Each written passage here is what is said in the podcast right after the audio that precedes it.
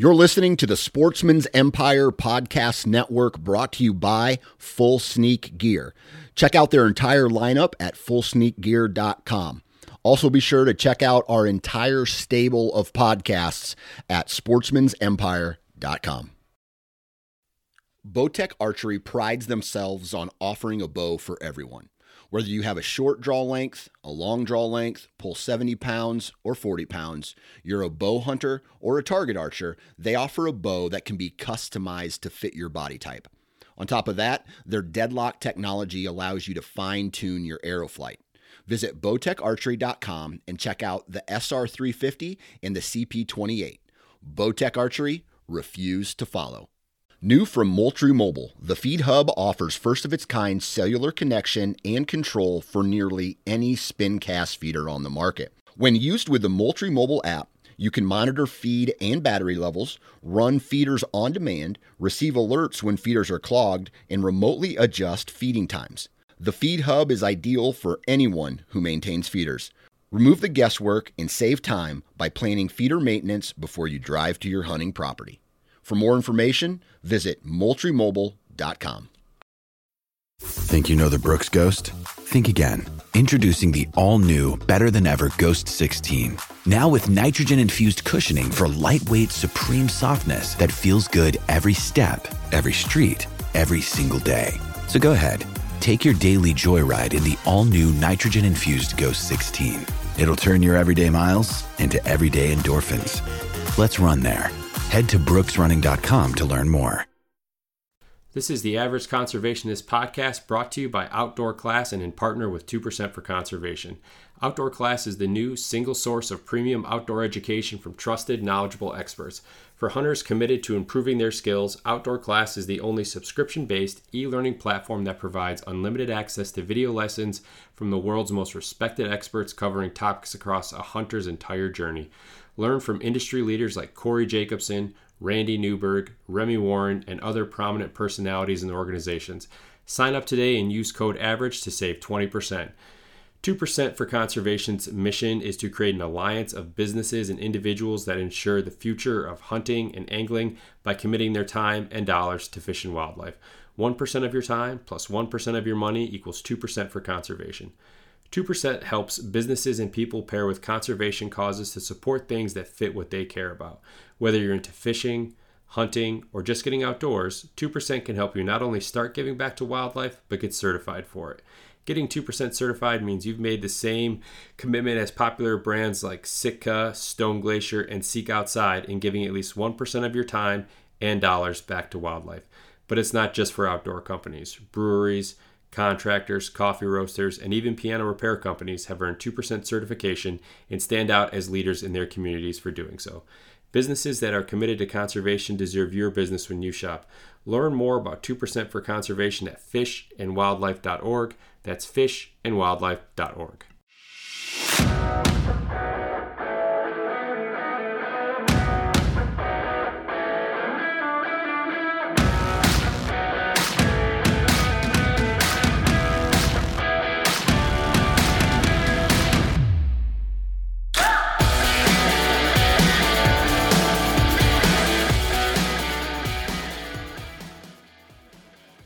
What's up, everybody? Happy Wednesday. Welcome back to the Average Conservationist Podcast, and I'm your host, Marcus Ewing. As Conservation Month rolls along here on the podcast, um, today I am joined by EJ Porth, and EJ is the Associate Director for the Gallatin Valley Land Trust. And for you regular listeners um, of the show, you have probably heard um, a great number of previous guests talk about um, the GVLT, the Gallatin Valley Land Trust, uh, as one of the organizations that um, their company is giving back to, uh, especially um, organizations or companies uh, that operate in or around kind of the the greater Bozeman area there in Montana. So uh, when it came time um, for Org Month this year, uh, the GVLT was one that I certainly wanted to um, have on. I mean, not only are a ton of 2% organizations or 2% businesses giving back to GVLT. Um, the executive director of 2%, Jared Frazier, uh, also serves in a capacity with GVLT too and um, just everyone has had had has spoken very highly of GVLT. Um, so I thought it only right to, to get them on and and learn more about um, you know what it is that they do uh, and really taking things one step further and kind of diving into where things stand um, in the valley. Um, so EJ and I get to talk about a whole list of things. Um, really, how uh, GVLT is is tackling um, their mission on a day to day basis. Um, you know what exactly a land trust is, because um, there was a certain point in time, not terribly long ago, where uh, I wasn't entirely sure how land trusts worked and and operated.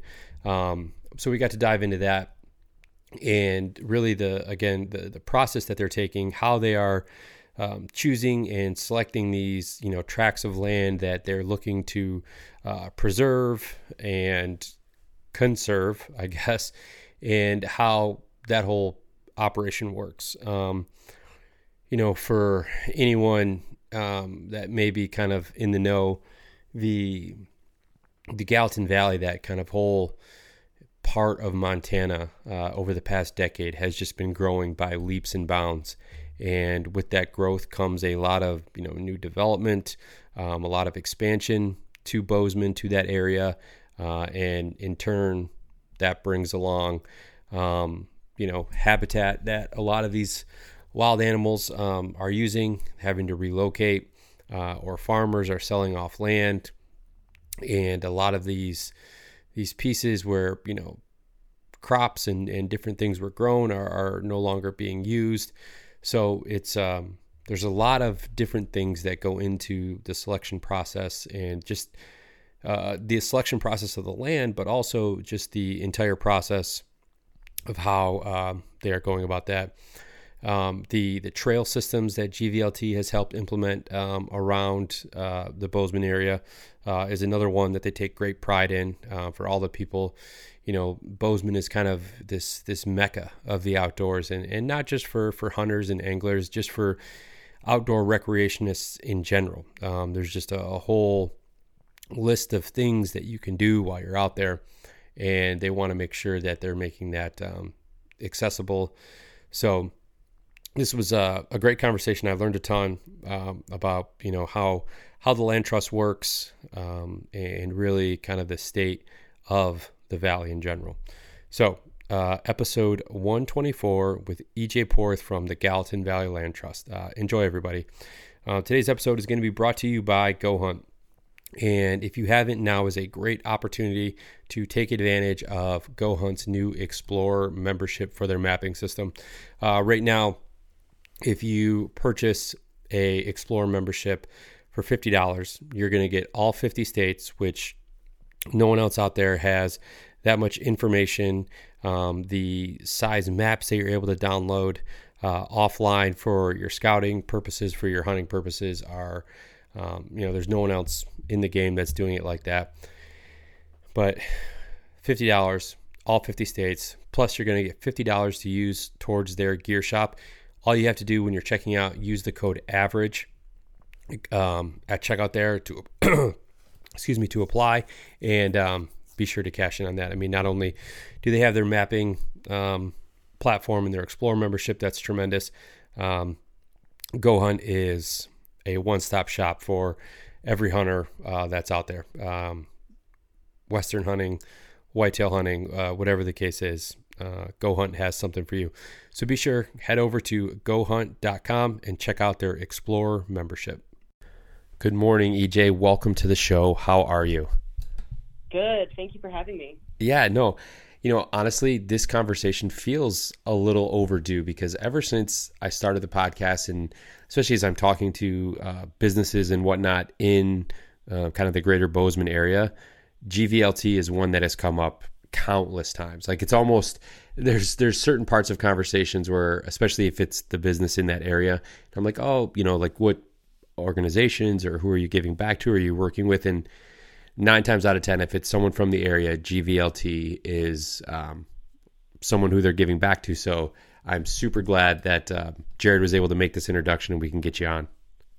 Yeah, I'm excited. That's awesome to hear. I, uh, I'm grateful that we have that kind of wide community embrace, and I'm super grateful to all the 2% business partners that give back to us and volunteer. A lot of them get out on our trails every summer. So we love them back.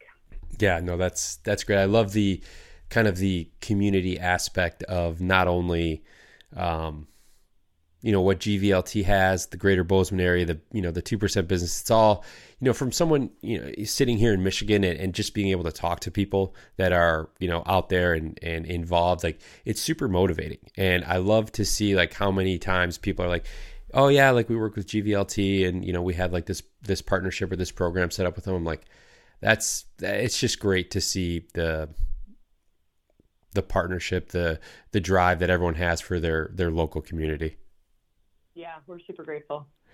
So, before we get into GVLT, EJ, tell me a bit about yourself.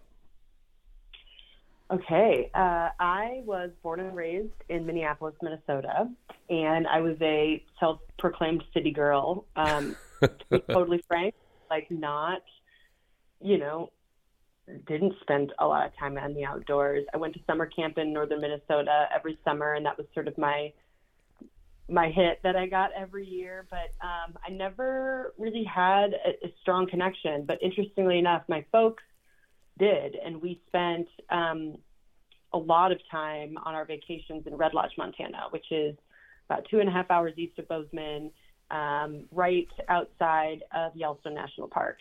And my parents are avid fly fisher people, and they love to hike and they love to ski and absolutely loved being in Montana. And I never, you know, all those years, it's just, it wasn't clicking for me. I, I kind of resisted it and um, ended up at school in Chicago. And then um, my folks moved to Red Lodge full time. And on my summers, when I was not at school, I would come back and, you know, waitress in Red Lodge and just try to, try to make my way. And um, it wasn't until then that I really got to experience Montana through my own eyes, not just through what my parents told me I should appreciate. And I met a number of friends that took me out and just showed me a different side of of the outdoors. We spent a lot of time camping and backpacking and hiking and jumping into rivers and you know just um living that like young 20 something. oh, life. those are the days. Yeah, I totally fell in love with it. And I think I think what happened was I I think I really started to question whether the city was really somewhere that I wanted to be. Um, and so, long story short, uh, ended up in Montana after college. Chicago just like didn't feel like a fit. Ended up in Bozeman, and actually, for most of my years here, I was working in the social services nonprofit. So I worked at a domestic violence shelter. I was working with um, teenagers, um, like kind of at-risk youth, and I loved it. Um, kind of got burnt out on that. It's really hard work, and I started to look around. And a friend of mine said, you know, you should look at the land trust. I was like, you know, I was like, I like I like the outdoors. Obviously, I live in Montana, but I had always thought that conservation was this um, I didn't connect with that word. I didn't consider myself a conservationist. I like benefited from all the things that recreation conservation organizations do, but I had never had a feeling of ownership over that word. Um, I also I think I might have felt intimidated by it, like, well, I don't have a degree in, you know, natural resources, or, you know, I uh, I'm not a hunter. I'm not this extreme backcountry athlete because in Bozeman, you know, you get the extreme versions of all of those um, everywhere you look. And I I also felt like a lot of conservation groups um, weren't really speaking to me. Like like they didn't need me. They kind of had their their core group of people, their conservation people, and and I wasn't one of them. Um, and I actually did a little more digging on the land trust and was like, wow, actually, land trusts and particularly GVLT have this really cool thing in that um, they're really about community. And community is my thing. People are my thing. And so when I realized that what land trusts do is serve as that connection point, that liaison between people and the community and the land, and then also that the land serves as a way for community to connect to each other. I was like, wow, this is this isn't just protecting land for land's sake, although I uh, believe that that is important. This is connect. This is conserving land um, for people, for community, to make community stronger. And I went to the interview and was like, I don't think you guys are speaking to people like me. Um, and that's probably a bad thing. You need to expand the tent, um, bring in more people that are just like me who don't have a background in conservation. I can help you translate. I can help you in communications, talk to the people that don't know that this is their thing. And um, I think that was a benefit to the land trust to have me once they hired me to be able to just um, make the case to people that weren't already on the team. And um, I've been with the land trust now for eight and a half years, and I'm now the associate director, and absolutely love my job all the time. No, I mean that's first off, that's a bold strategy going into an interview, right? like this is what you're doing wrong. This is how I can, I, how I think I can help, you know, rectify yeah. this problem and your shortcomings. But I think and you're like, absolutely right.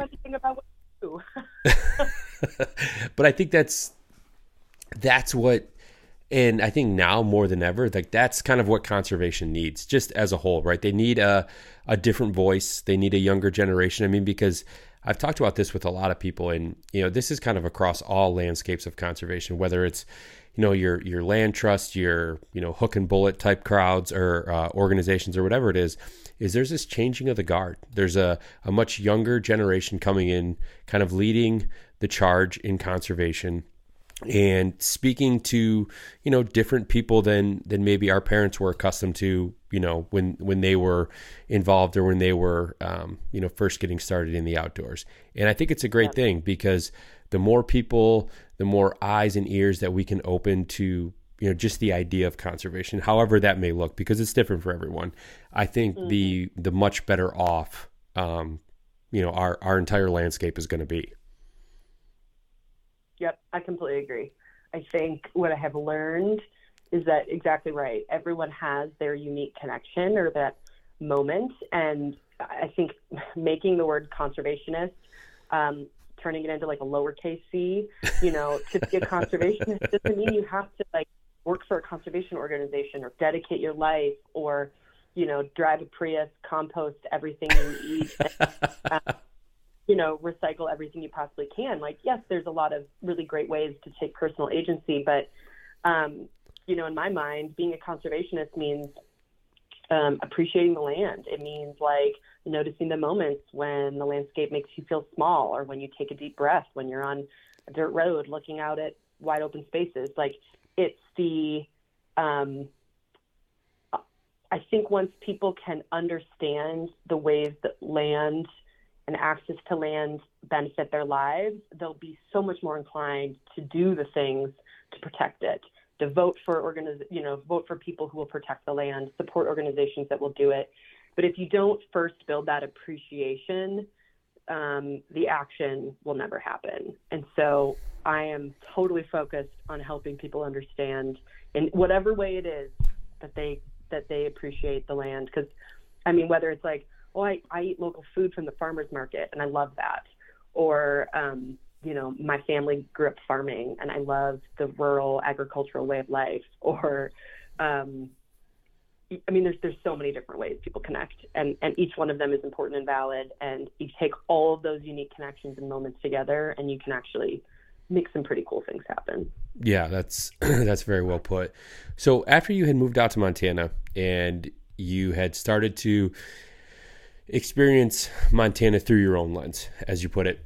Was there, or can you recall, like one particular moment, whether it was, you know, an adventure with your friends, whether it was just, you know, driving, whatever it was, that you can, that you kind of said to yourself, this is where I need to be, this is what I should be doing? Oh man, that's a good question.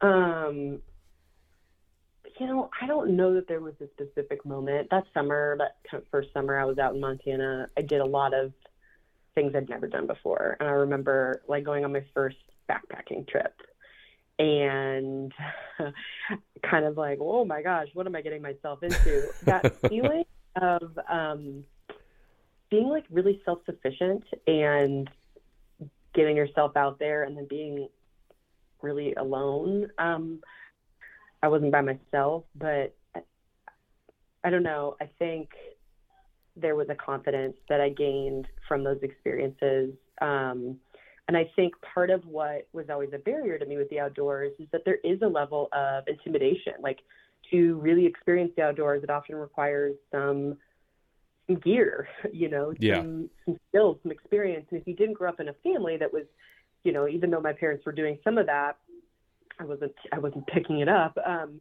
the the comfort level was never there for me, and so I think the outdoors felt like something that I couldn't do, and therefore decided I didn't want to do.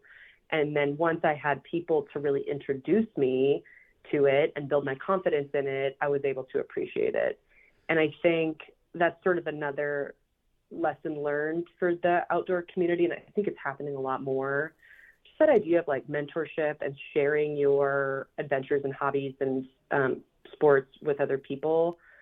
You know, something like hunting, for example, it's like really hard to get into if you've never done Yeah. it before. Yep. Don't know people do it. Um, so I I love the idea of community conservation groups serving as like a an entry point. You know, we do a lot of um, like guided trail walks here, right in town, and there you would not believe how many people are like, I've never been on this trail because I didn't have anyone to go with, and I didn't know where it was going to lead me to, and I thought I was going to get lost, and I didn't know where to park. Like the confidence is what keeps a lot of people from these experiences.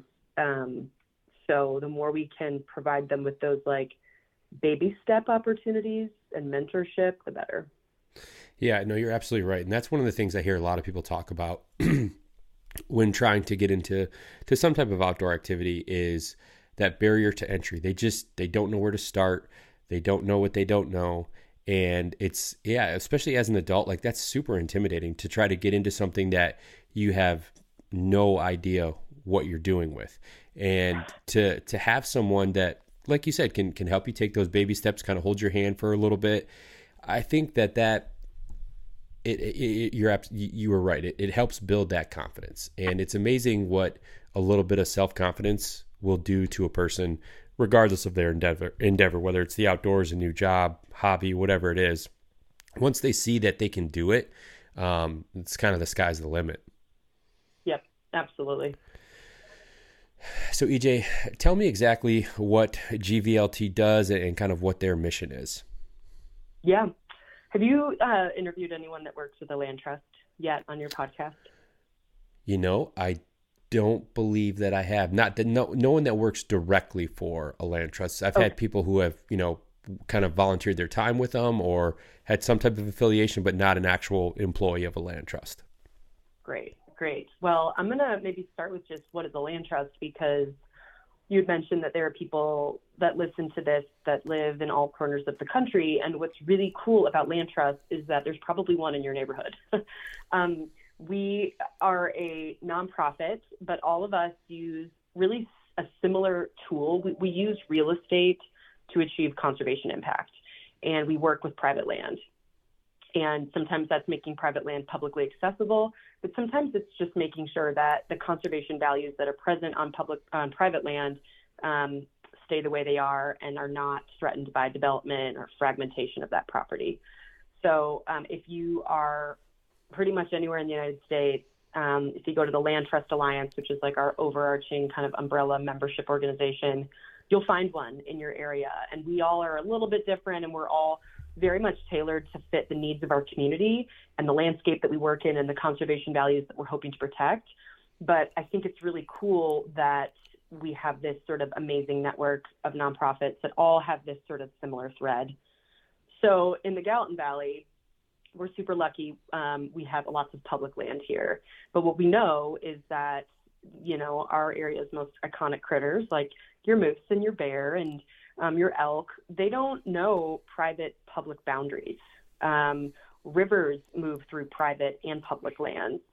Um, so, in order to preserve that really critical habitat, we can't just rely on public lands. Um, there is great public lands that, um, and there's organizations that protect pro- public lands. But if we don't also protect the adjacent private lands, we're sort of missing. You know, an example of that is like the private lands that are on the foothills of the mountains. You know, elk move through there and they use it as calving grounds. And it's important that there's not houses right along the edge of the public boundary. Right. Um, so, wildlife habitat and clean rivers and streams is certainly a conservation value that we seek to protect on private land. Um, we also are really interested in making sure that agricultural land is viable for the future. We need people to grow our food.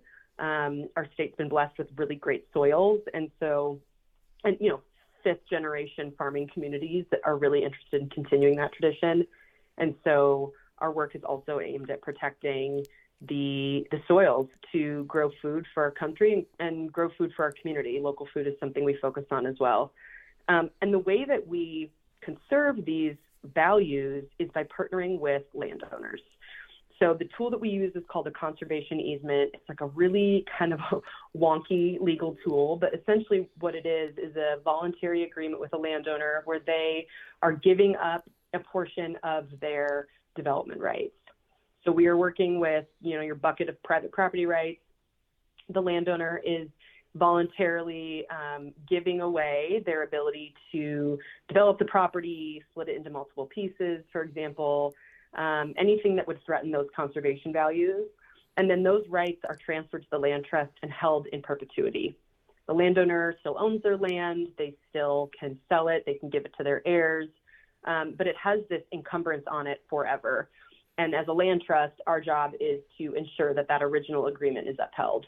And there's some financial benefits and some tax benefits, which I'm not going to go into because they're wonky, but it's a it's a way for a landowner to stay on the land. Often it's a really good option for them if they um, have financial needs to be able to stay put rather than selling.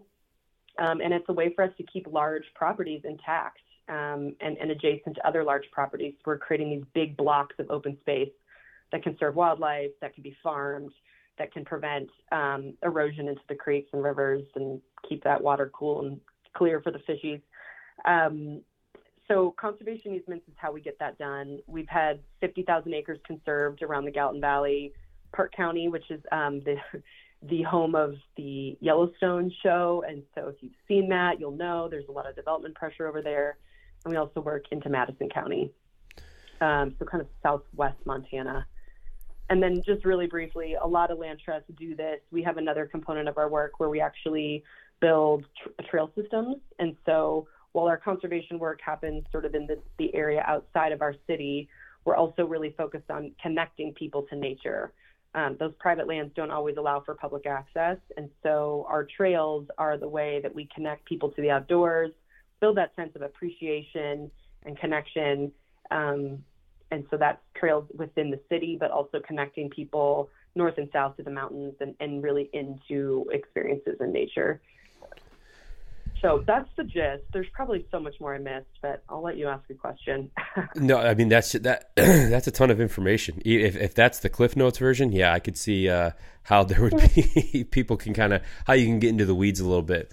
But yep. I think it's all the things that you just talked about are so vital to areas, especially like Bozeman, that has seen such an influx of people over the last probably 10 to 15 years whether it's you know retirees um, you know just wanting a maybe a slower pace of life um, whether it's you know those outdoor recreationists who want to be at kind of the you know they want to move to kind of the mecca uh, of the outdoors and you know the, the the greater Bozeman area. And with that comes yeah urban sprawl development all those things that are you know disintegrating our our wild places around us.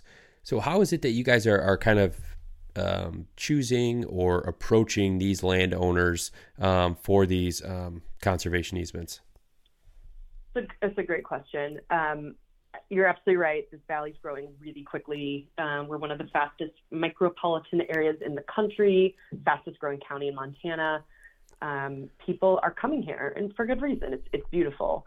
but we are at risk of losing the very things that make us all want to be here. And so when it comes to conservation, we have to be really strategic. Um, land in this valley is getting converted into residential use from agricultural use at an alarming rate. And so the strategy can't be just, you know, conserve as much as you possibly can because unfortunately we don't have the resources to protect everything. So our strategy has been how do we conserve the most critical lands that are most threatened? And that sometimes unfortunately means saying no. Um, for example, you know, a property that's sort of right in the path of development where there's available water sewer and there's a subdivision next door, even though it might have some of the best soils in the state, which this is a true story, there are incredible soils in the state that are um, now growing houses.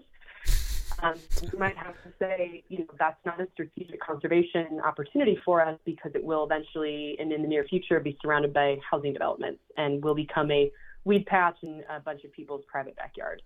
Um, and so what we've done is we've done a parcel analysis of this entire valley and including Park County, which is the um, Paradise Valley next to us, and said, you know, what layering all the conservation values we look at, water, wildlife, and working lands, what are the most valuable properties from those perspectives? We're looking at where have we had conservation success in the past so that we can build on essentially puzzle pieces and get these large blocks of land, which are better for wildlife and also for farming. You know, that economies of scale, they need a big chunk of land to be able to move their equipment and, and make it pencil out. So we look at that. Um, we look at the size of the parcels. So, um, you know, a 12 acre parcel, even though I'm sure it's beautiful and there's a moose that hangs out there periodically, um, might not compete with some of the larger projects that are coming to us we're super lucky in that a lot of landowners are now reaching out to us to do conservation easements. We do some targeted outreach to people that have really special properties, but we have more work than we can get done. Um, getting work, getting these easements done requires uh, oftentimes some large funding pools. Um, so we do partner with the Natural Resource Conservation Service at the federal level, and then we have a county program here as well. Um, but it also requires staff time, which is fueled by donor dollars. And right. so there's always that capacity limitation. Um, and it just makes us more strategic, more choosy, more picky. Um, but I'm, I'm excited that we've just done a strategic plan and identified the focal areas in our valley that are we're most focused on and really doubling down in those areas to create big conservation impact. And and the outcome of that is that we can't decide where the growth in this valley is going to happen. That's not a tool that we use, but we can work with landowners to decide where it shouldn't happen. And that's what we're focused on. Where are those special places that we all believe really should stay the way they are? Yeah, no, that's uh, that's really good. Now you mentioned the you know the if you have a, a, landowner who let's say owns you know 12 or 15 20 acres and it's like you said it's it's a beautiful piece of land but it may not compete with um, you know maybe someone you know maybe not too far but has a much bigger tract of land so in does it kind of vary or in your experience is it primarily like you know two three hundred acre lots or, or you know even much bigger than that that you guys are really trying to focus on yeah it's a good question. We get asked it a lot. Um, it really does. I, hate this answer. It depends. Um, so an example would be we have conservation easements that are 20 acres, let's say, but they are along the East Gallatin River, which is a really important fishery, and you know have a, a quite a bit of river frontage. Um, that is a property that is worth it to us because of the river frontage. Yeah. Um, if it was being conserved for agricultural purposes, a 20 acre piece is not going to be um, probably the best fit for farming, let's say. Um, I think, you know, a lot of the projects we do um, on our typical projects, probably on the smaller side, are that 200 to 300 acre size. Um, a lot of the farms and ranches in this valley have, have already been sort of chopped up. Um, but that being said, we have projects in the pipeline now anywhere from a thousand to three thousand acres, and so it really depends. Um, obviously, the big ones are great, but if we can fit together some of the ones and kind of put that open space back together a bit. Um, we're also interested in doing that. So if you go to other parts of Montana, you'll see, you know, I was just talking to some folks on the High Line, and um, farmers and ranchers up there own like 20,000 acres. And so, wow. and yeah, um, one of those easements would be great to have. There's not development pressure up there. And so we are really focused on the most important land. And sometimes that means taking um, conserving land that's a little bit smaller than some of the other organizations might, because we know it's important to this community and going to change the way this community looks forever. Yeah, and I, I, that that totally makes sense um, as far as excuse me, the the types um, or I guess really what the the parcel um, has to offer in terms of of wildlife and the benefits for conserving that land. So, like you said, a, a 20 acre piece, but has you know a ton of riverfront um, yeah, you want to make sure that that's yeah not being developed, and then those waters are being polluted, the riverbanks are being eroded, and then yeah. you know the fish population is being damaged um, in that area. So no, that, that that makes total sense. What are some of the biggest issues that you guys are facing as an organization when trying to, you know, develop these partnerships either with you know local organizations or local landowners? Yeah, I mean, there's so many challenges, and I think I could flip them all into opportunities pretty quickly. There you go the the pace of development here, I think it's really unprecedented, and it's all over the West. I'm not going to say that Bozeman is um, unique in any way. I think there's a like national migration of people to places like this for quality of life, and um, remote work has changed a lot. And there's this like nostalgic and romantic idea of Montana, and so when people come here, um, they don't want to live in an apartment downtown. They want a 20 acre piece um, right outside of town with, you know, their own little ranchette.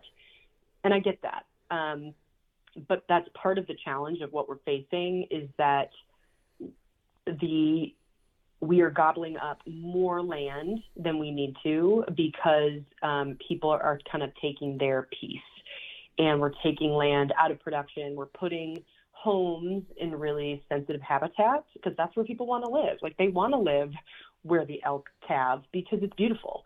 Um, and so that that pace is hard to match. It's we're rising to the challenge. The community sees the need. I think part of why you get a lot of folks um, that you talk to mentioning GVLT is because you, would be blind if you didn't see what was happening here. I mean, every every week it seems like there's a new subdivision going in. So we're trying to keep up. That's always a challenge.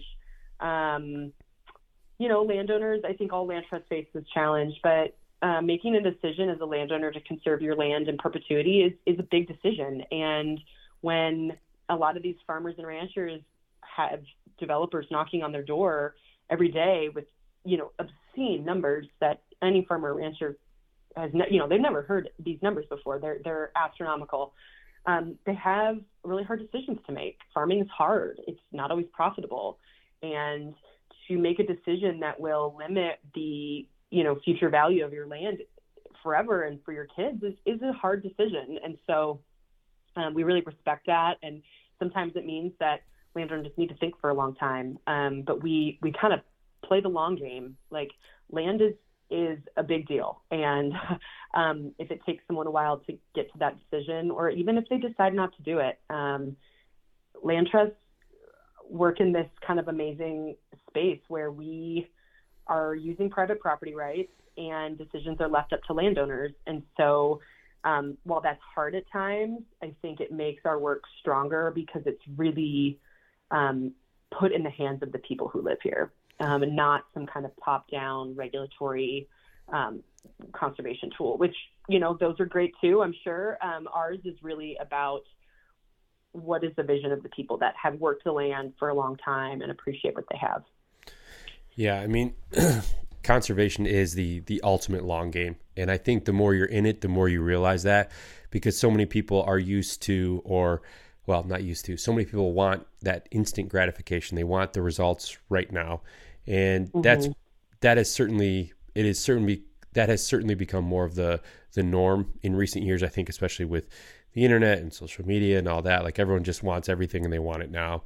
But to for for landowners specifically to be able to to have that foresight because like you said these people are being offered money that is not only going to change their life it's going to change future generations generations mm-hmm. of their families lives and they have Uh, i mean that's that's a tough decision for anyone and especially if you figure you know maybe they're you know fourth generation ranchers it's all that they know. It's all they've ever known. And they have this love and this pride for what they do, for their land, for, you know, everything that inhabits their land.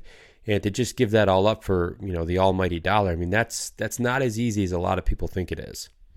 Yeah, it, it's a really it's a good point. And you know what we find is that farmers and ranchers are the best stewards we have of the land. They are great to it, and so I think for some people they're like, well, you know, I'm never going to sell this land. I'm good to this land. And to help them imagine a world where they're gone and their kids are in a hard position um, and they can't farm it anymore. Like, um, the future is uncertain, and that makes conservation easements both hard to do and also a really good option because a landowner that loves their property doing an easement gives them that peace of mind that when they're gone, their farm will never be a housing development. Um, and for some landowners that love the land, that's a great option. For some, it's hard to it's hard to get to that point, and and we totally get it. Um, I really like that we we don't choose the hard sell option. Um, we have an option, and it's important that landowners know it's available. Um, but land is land is a big deal. Like things that we do with our land, whether we develop it, conserve it, put a trail on it, um, these are really long lasting impacts. They're not things that can be undone. And so, as you know, as you can imagine, then like these are all really big decisions. They're expensive decisions. They're time consuming, and um, whether it's building trails or conserving land, I think that that long that long view, that patience, and that um, perseverance is something that and like that tenacity to just kind of stick with it because we're making huge mistakes and huge wins for generations of people that aren't even born yet. And that that's a heavy weight to carry. That's a heavy weight for landowners to carry for developers to carry for community members to carry and we don't take it lightly so hard work Where where do you see the kind of the state of you know the the valley in the next you know ten to fifteen years? Ooh, gosh, it depends on the day. My answer. Um, I mean, I'll be days where I'm like, ah, give up. Like the the money that is coming here and the forces are so strong. It feels sometimes like um, someone once told us this analogy of like you're bringing a butter knife to a gunfight, and, and there are times feels that. Not even way. a sharp knife. Not even a sharp knife. And yet, um, every time I feel myself getting discouraged, I'm reminded that like our community is all in. Um, we had our most successful fundraiser ever this month um, or last month, and we get these wins with these landowners who are like so committed to this place um, that I think there is there is hope here. And what I what I hope for this valley, and I, I think is possible, is that we take a moment to just decide what's really important to us. And it might require making some personal sacrifices about what our land use looks like, what our personal consumption of land looks like, um, what our recreation habits look like. To be honest, I think Montana's always had a little bit of like this extractionist um, mindset. Like not only is our our top industries, um, you know, farming, ranching, mining, logging um, for so long, but recreation is also a, a consumptive industry. Tourism right. is a consumptive industry and extractive, and so. Um, we are pushing people into really sensitive areas. People come here with um, a bit of an entitled idea about what a Montana experience is for them. And what I hope is that the people that come here with that idea of what can Montana bring me, they also build an ethic around what can I do for Montana? What can I do to leave this place better than I found it? And, and sometimes that means like, yeah, you might have to put your dog on a leash because there's wildlife in the area. or um, maybe you shouldn't go to that area right now because it's a really critical time. Um, there, there's all sorts of examples of people's personal agency sort of sacrificing what they want for the greater good. And I'm, I'm hoping that we understand that we all need to do our little part in order to, we're going to love this place to death if we don't start um, thinking about ourselves as contributing to this snowball effect.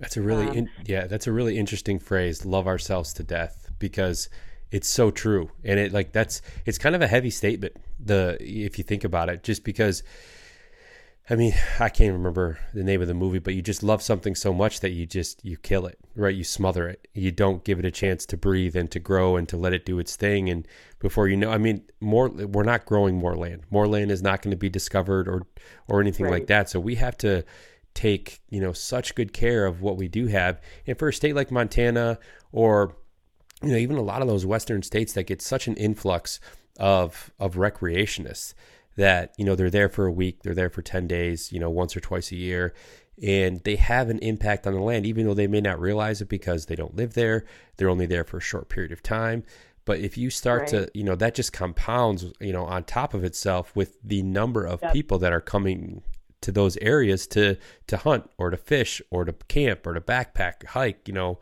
whatever it is. And it, it I've got to imagine it's hard to really quantify the amount of damage done by people who aren't even residents of Montana.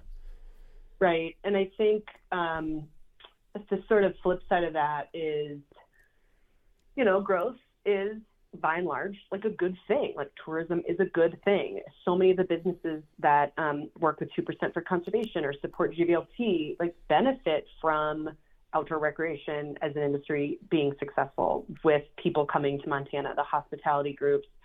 So um, there's this there's this fine line. It, it's not to say that people shouldn't be here because Montana is to be shared and to be loved by all.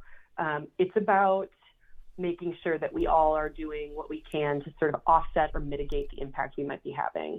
I think there's a lot of people that would argue that um, we should just shut the door to Montana. There's enough people here, no more. Um, newcomers are bad. And I can see where that sentiment comes from, right? Like we we want to close the door behind us because um, we don't want things to change. Change is constant. It's a freight train we can't stop it.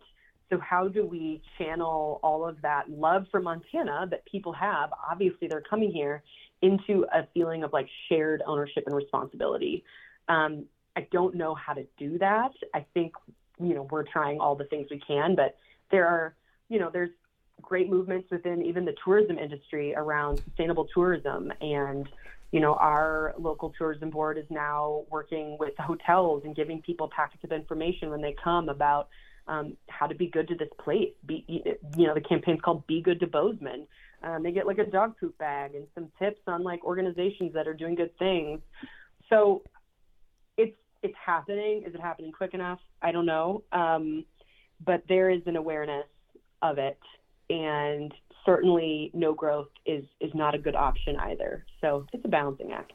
Yeah, and having having that buy-in from everyone, um, like you mentioned, from hotels to to resorts to you know just local businesses, um, I think is is really big, and I think it it helps for you know that that tourism crowd to understand kind of the the vibe, I guess is a good way to put it, of what yeah. the community is trying to do as a whole. And when you're there, you're part of you're part of that community. You're part of that vibe, even if it's just for a short amount of time. Like, hey, if you're coming here, like this is this is what we're about, right? Kind of get on board or, or get out type of thing, right?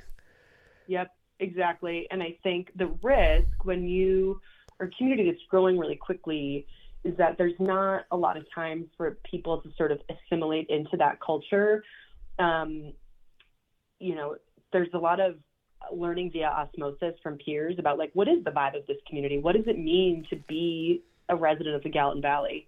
And that is harder and harder to do when the person that you look to to tell you how to be a good resident has also only been here for a couple months. Like, and it's no one's fault. It's just a pace thing that's um, that's hard. And I hope that our organization, in some small way, can be a landing pad for people that are new to our community to um, show up, be in community with others who care, learn how to take care of trails, how to how we steward the land.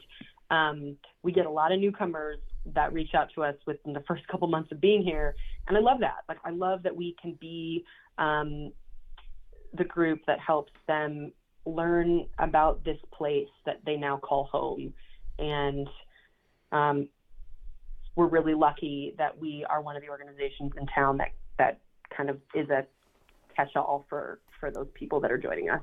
Yeah. EJ, what is it that you love most about your job? What is it that that gets you out of bed in the morning, that keeps you motivated um, to to kind of continue to fight this good fight? When, like you said, there's days where you just kind of want to throw in the towel because it, it seems like you're never going to reach the top of the hill, and it's always going to be this battle. Um, I love a lot of things about my job. I love I love my community. I love um, being part of something. I like I like creating places where people can connect with each other. Um, in so many ways, I feel like GVLT is a beacon of hope for people in our valley that see the change happening and makes them feel out of control, makes them feel anxious.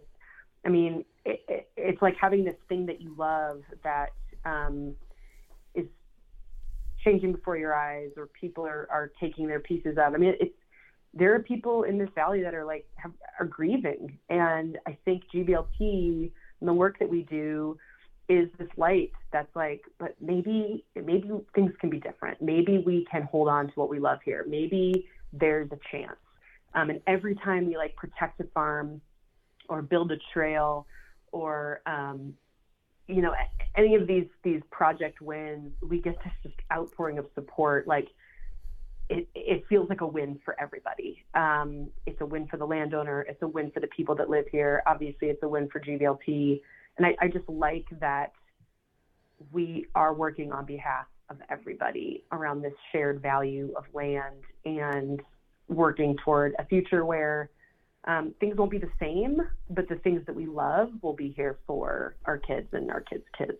So that is really gratifying. Our team here is amazing. Our supporters are amazing. And um, even when things are discouraging, I, I feel like we are still making a huge impact, and, and that feels good. Yeah, that the the sentiment of that, the wanting to be a part of something bigger, part of the change, part of the future, even though you're not going to be around for that future, um, is kind of an overlying theme that that I see or that I get from people that that work in the conservation spaces. They they know the importance. They know it's not going to be for going to be here forever. So how can how can they help ensure that it is to the best of of their ability? Because yeah, when when you know you have something or someone that you want to enjoy these places as much as you do, um, it, it kind of makes you look and reevaluate the way that um, you're using the landscape. Yeah, I, so I was um, last week up in the northern part of Montana on the Rocky Boy Reservation, and one of the tribal leaders um, just said this beautiful thing, and, I, and I've heard it before, but it really rung true hearing it from him. He was like, "This land does not belong to us. This land, we are caretakers of this land for our children, and."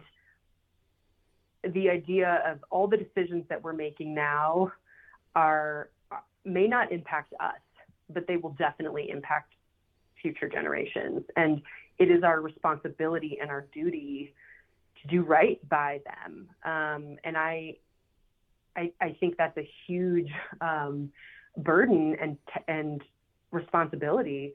But it's so well put. Like the land, you know, even though we work with private landowners, um, the land is something that has been given to us. It's sacred, it's special, and um, we can't take that lightly. Um, we are just taking care of it for for the future. I, I just think it's a beautiful way to think about it. Yeah, yeah, absolutely. EJ, before I let you get out of here, where can people find more about the GVLT? Um, how can they get involved? Where can they get all that information at? Yeah, we are on the World Wide Web at gvlt.org. Um, there's lots of information there. You know, we are also really committed to just being an open book and a, a easily accessible organization for anybody and everybody. So I welcome phone calls and emails and coffee dates. And um, we're constantly learning and listening to the people that live here and um, from other groups around the country who have had success and we can um, emulate. So I guess to everyone out there, if you are interested in connecting with your local land trust, learning more about us, or sharing something that's worked for you, please please reach out. We'd be so grateful to hear from you. All right. Well, EJ, thank you so much for coming on again. It was it was long overdue. Um, continue to to do the good work, fight the good fight there um, in the Gallatin Valley because it's a beautiful place and it's one that hopefully um, people can continue to enjoy for generations and generations to come. I appreciate that, and I'm so glad to have been invited. And um, thank you so much for the time. I appreciate it. Yeah, absolutely. Well, take care of yourself, EJ, and uh, enjoy this beautiful fall. Thanks. All right. Well, thank you again, EJ, for joining the podcast this week. Um, if you're in the greater Bozeman area and you're looking for a way to get involved and give back, be sure to check out the GVLT. Uh, I would also like to thank the partners of the podcast Hardside Hydration, Stone Glacier, Go Hunt, Wild Rivers Coffee, Outdoor Class, and as always, 2% for conservation. And if you're interested in learning more about 2% for conservation, you can visit their website, fishandwildlife.org. And over there, you're going to see all the certified brands that have committed to conservation that you should support when you shop. I also encourage you guys to give 2% a follow on social media, where it's going to be only positive, conservation driven content that's landing in your feeds there. So, again, if you'd like to learn more about 2% for conservation, you can look for them online on social media or at fishandwildlife.org. Thanks for joining me this week, everyone. Hope you enjoyed the episode. Uh, stay tuned next week where we are joined by Ben O'Brien from the newly formed Hunt in Common. Uh, great, great conversation um, with Ben and uh, one that you guys will certainly enjoy as well. So until next week, stay safe out there and remember that conservation starts with you.